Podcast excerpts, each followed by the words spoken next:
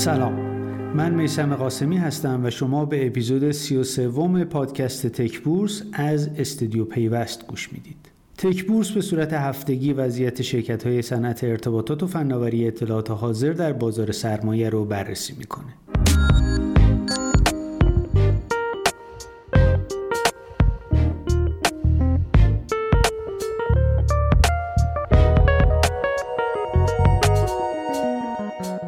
بازار سرمایه در هفته سوم بهمن ماه و شاید بهتره بگم کل بهمن روندی شبیه تابستون امسال در پیش گرفته. یکی دو روز اول هفته با افت سنگین شروع میشه و در روزهای بعد رشدهای کمی رو شاهد هستیم که در نهایت نمی‌تونه ضرر اول هفته رو جبران کنه. شاید تنها شانسی که سهامداران آوردن این باشه که سه هفته پشت سر همه بهمن شنبه ها تعطیله.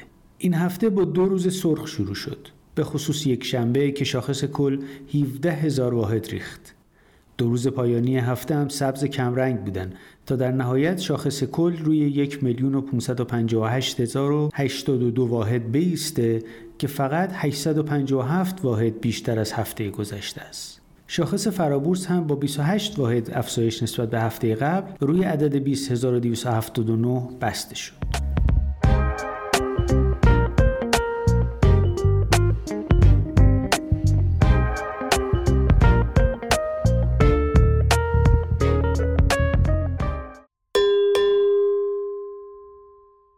همگام با شاخص کل وضعیت شرکت های آی سی تی هم این هفته خیلی خوب نبود.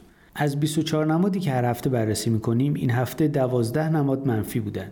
9 تا مثبت و 3 تا هم که کلا بسته بودن. نماد آسیاتک بعد از برگزاری مجمع افزایش سرمایه هنوز باز نشده. نماد ایران ارقام هم برای برگزاری مجمع سالانه بسته شده. این مجمع قرار بود 13 بهمن برگزار بشه اما به حد نصاب نرسید و موکول شد به 26 بهمن. رفسا هم مجمع عمومی فوقالعاده برگزار کرد که دستورش انتخاب اعضای هیئت مدیره بودند که برای دو سال انتخاب شدند.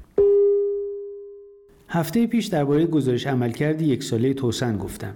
این شرکت 26 بهمن ماه مجمع سالانش رو برگزار می‌کنه. به پرداخت ملت هم در مجمع سالانه منتهی به آذر 1401 به هر سهمش 307 ریال سود داد.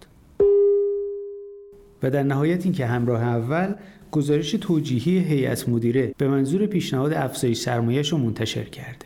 سرمایه اپراتور اول قرار از 4720 میلیارد تومن به 7520 میلیارد تومن برسه. این افزایش سرمایه از محل سود انباشته و به منظور اصلاح ساختار مالی، جلوگیری از خروج نقدینگی مورد نیاز برای انجام سرمایه گذاری های آتی و همچنین استفاده از معافیت مالیاتی ناشی از افزایش سرمایه از محل سود انباشته انجام میشه. امیدوارم هفته آخر بهمن هفته بهتری براتون باشه. خدا نگهدار.